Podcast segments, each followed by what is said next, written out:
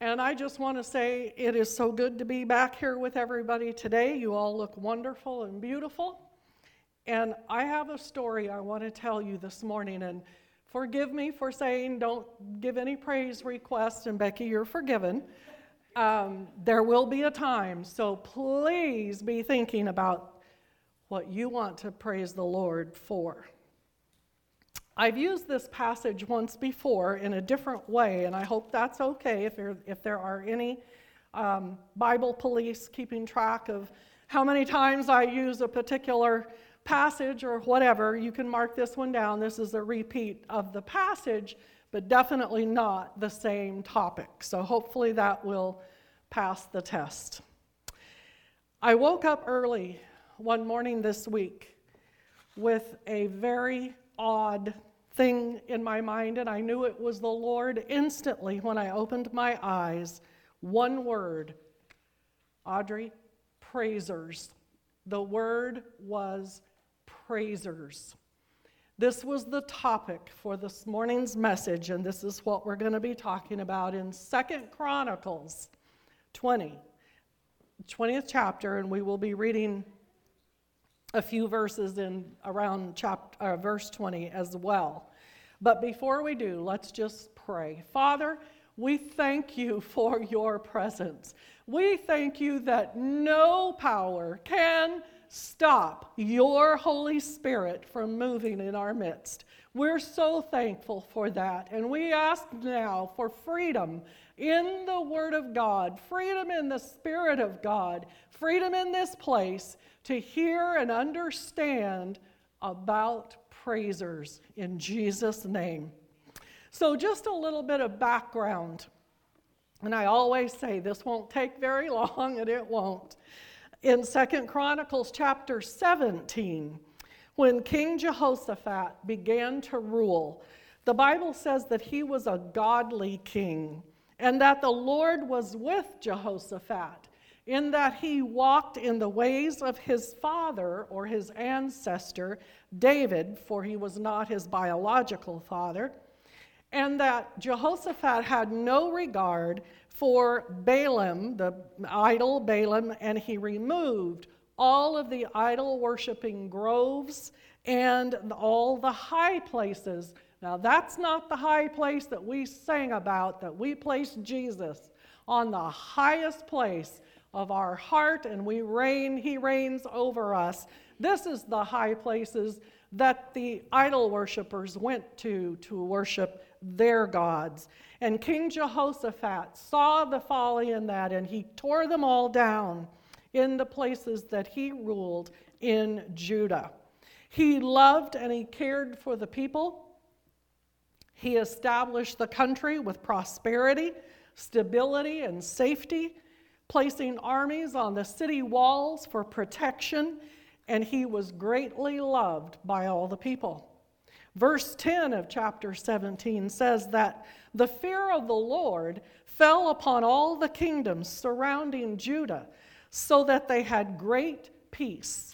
And even the other nations, Palestine and Arabia, brought him great gifts of wealth, and he used it to build up Judah with great buildings and commerce. But, chapter 18, verse 1, and I'm quoting this from the Message Bible.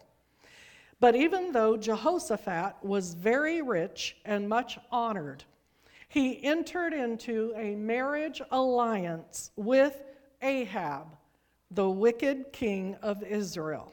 And Ahab threw him a huge barbecue and showed him great honor. But he had ulterior motives and said, Jehoshaphat, will you go to war with me in Ramoth Gilead? And the Message Bible says that Jehoshaphat replied this way You bet, Ahab, I'm with you all the way, man. And as it turned out, this was part of Ahab's plot to get Jehoshaphat killed in the battle. For if you recall, the part we did talk about uh, months back when we talked about it was that Ahab dressed him up dressed Jehoshaphat up in his own kingly robes to attract the enemy to him so that he would get killed in the battle. But God had a different plan. God's providential hand protected Jehoshaphat, and instead, with Ahab's full armor, the Bible says that an arrow went through a chink in his armor and killed him. Think about it. So Jehoshaphat learned a very valuable lesson, and he went back to Judah and he ruled righteously before the Lord, installing godly priests, judges, and lawyers to serve the people. And that brings us to our text in chapter 20. And the Bible says that after a while, the surrounding forces plotted against Jehoshaphat. But his godly ways remained steadfast before the Lord, and this time he immediately called a fast and a solemn assembly of all the people in Judah. And he said, Church, listen to this word, or country, listen to this word. The country must unite in fasting and prayer for God's intervention, for us to be saved from certain destruction for the joined forces are a huge host. In verse 5, and Jehoshaphat offered a prayer in front of the temple God, will you not judge our enemy? For we are helpless against this strong army that surrounds us, but our eyes are upon you.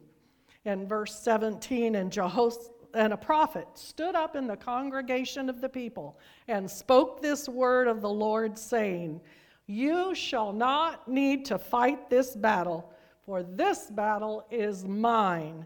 Fear not, for I will be with you. You remember Je- the prophet telling Jehoshaphat and the people those words. This battle is mine. In verse 18, and Jehoshaphat and all the people bowed to the ground and worshiped the Lord. And the Levites stood up with a shout of praise to the Lord.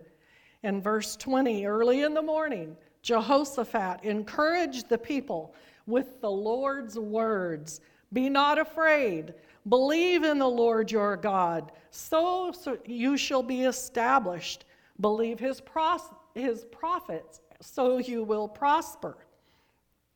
In verse 21, and Jehoshaphat consulted with all the people, and he appointed a choir of singers, and they should that they should march ahead of the people, singing praises to the Lord.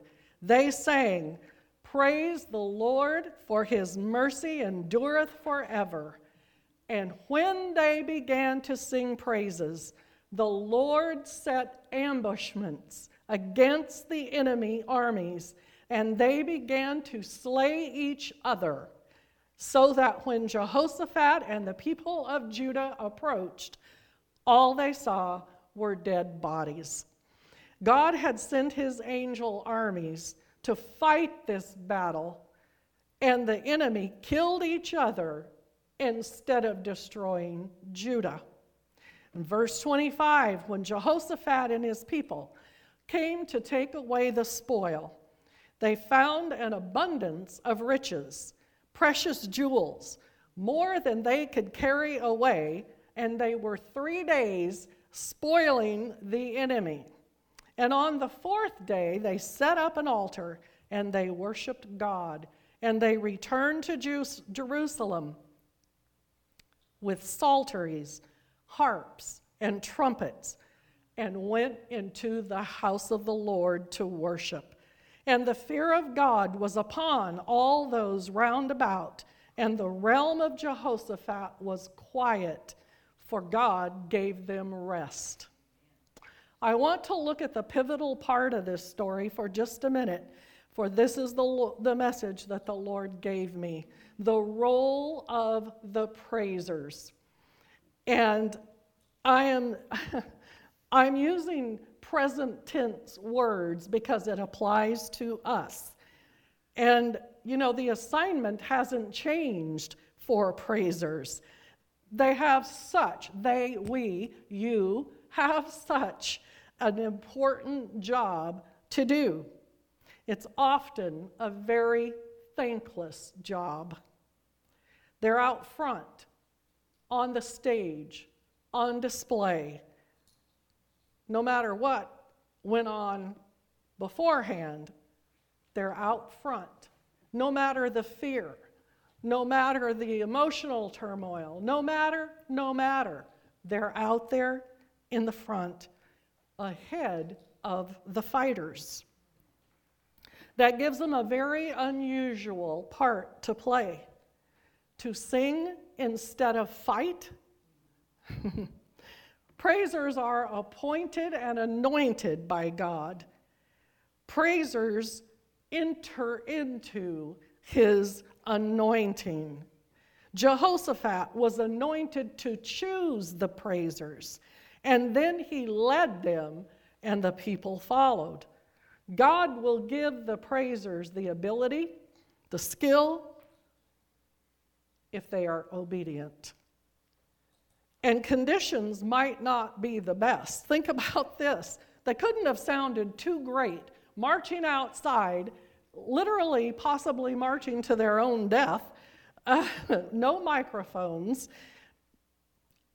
but still they sang down the presence of God. I feel like that's what we did this morning. Obstacle happen, things happen, pressing through, we brought down the praise and the glory and the presence of God anyway. And the Bible says, when they praised, the Lord set the ambushments. The Lord sent his army host to take care of it all, and they didn't have to fight.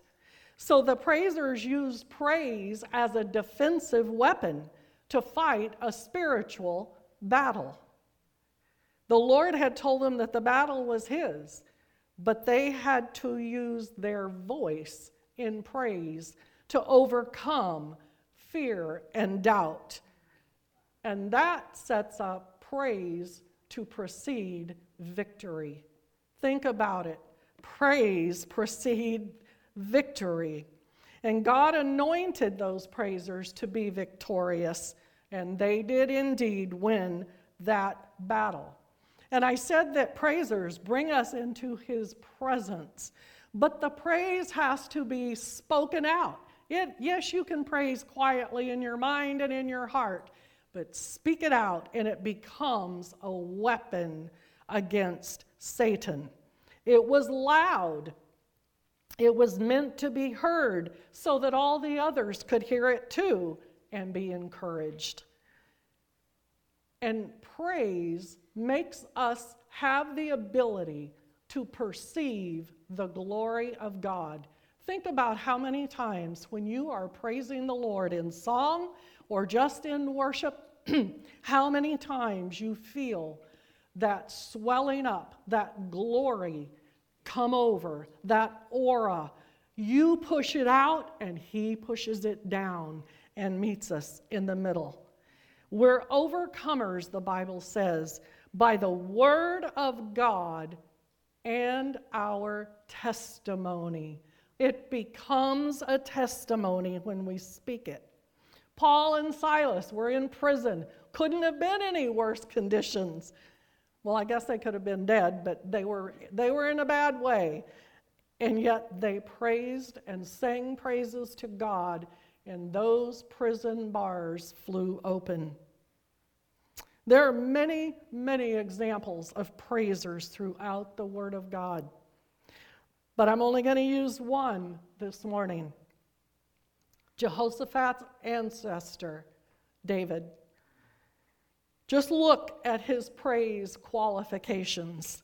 He had it all. He was king, he was a shepherd, he was a psalmist, a writer, a musician, a conductor, a singer, and a dancer. He could praise the Lord with whatever means he chose. Everything he did was a praise unto the Lord. As we come to the close of this, I want to take a few minutes to give personal praise reports to the Lord. We don't do this very often, as Don said, and I had it built into this, and I didn't want to get it out of order. So get your brain going again. If you ever can't think of anything to praise the Lord for, remember what the praisers in Second Chronicles 20 praise the Lord for. His mercy endures forever, and the beauty of His holiness. And I'm going to start. I want to give the Lord praise for something that happened to me this past week. It may sound trivial, and I guess in a way it is, but it's my praise and it's in my heart, and I want to share it with you. And I've already thanked the Lord, but I will definitely thank Him again and again. As some of you know, I sew quite a bit. and this past week, I got a beautiful sewing machine, almost identical to my really good one that I have at home, completely free from a group that I belong to on Facebook called Buy Nothing Project. Everything on it is free. You just take a picture of something you want to get rid of, post it on Facebook in this, in this section of their uh, Buy Nothing Project, and within minutes, 10 people will say, I want that, I want that, I want that. Please consider me, I want that. So then you give them, you pick one. If you're the poster of the item, you pick it. You pick your winner and you tell them to private message you and you give them your address.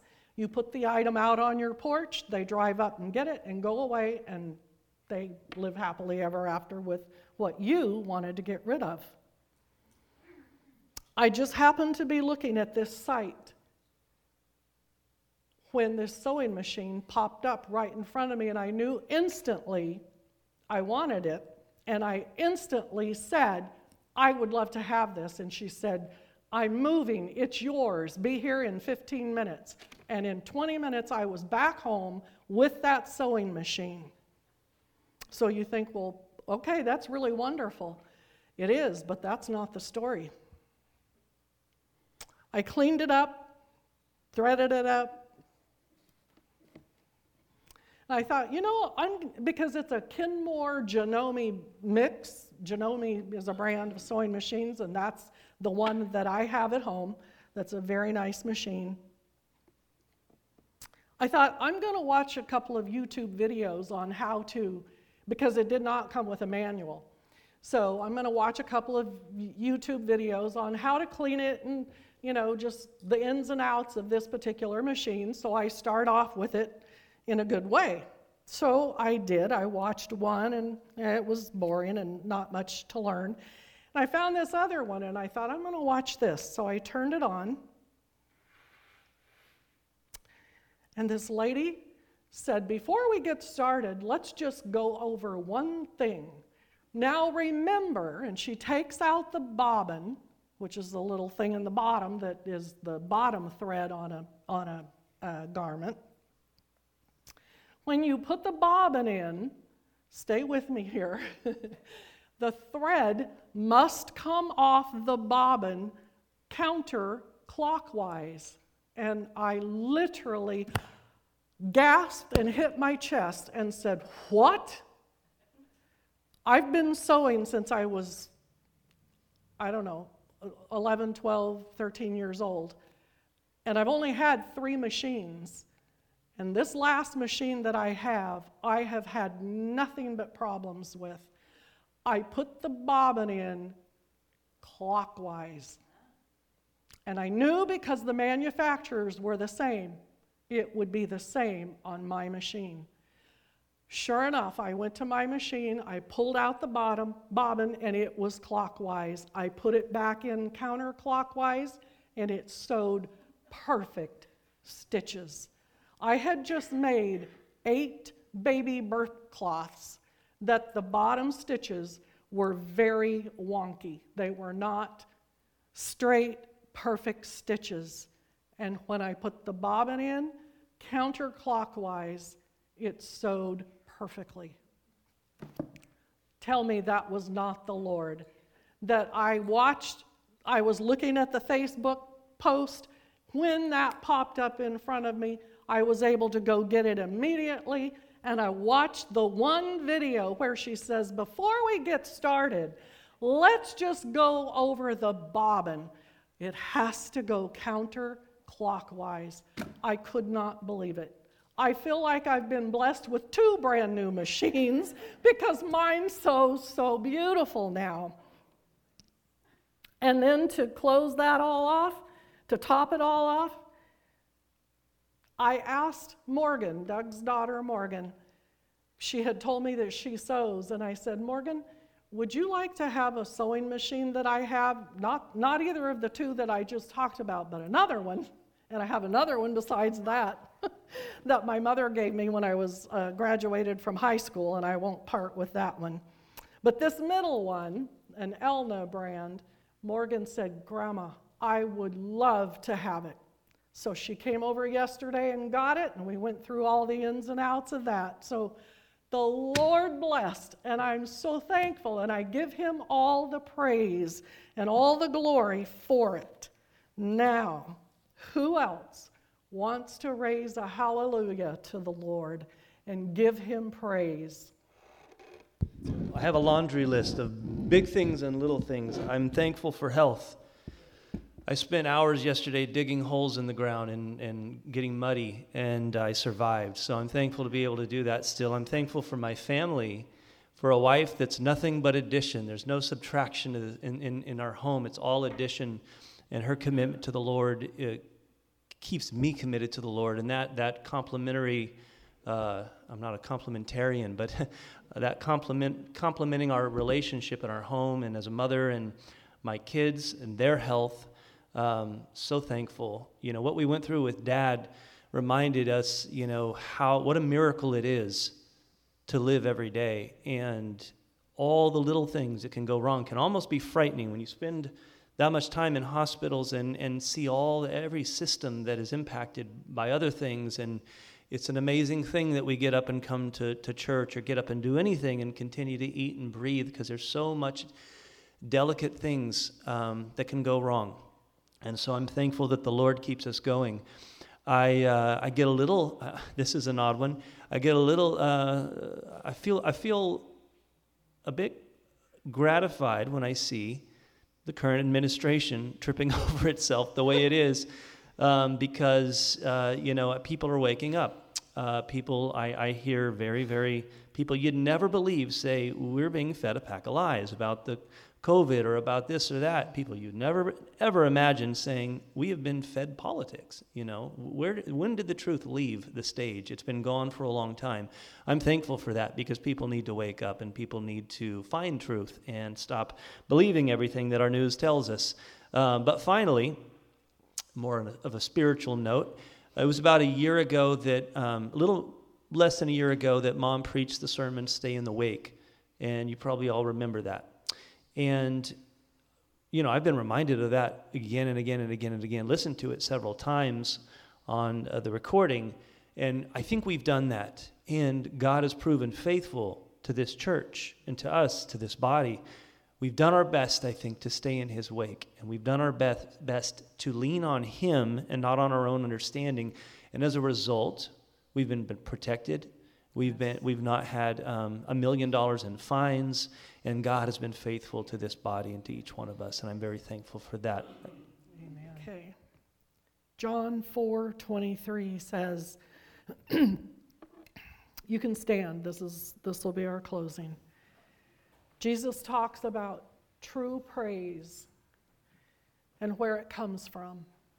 It comes from the heart. It doesn't matter if it's in the church house or it's on a mountain or where it is, praise has to come from the Spirit or the heart.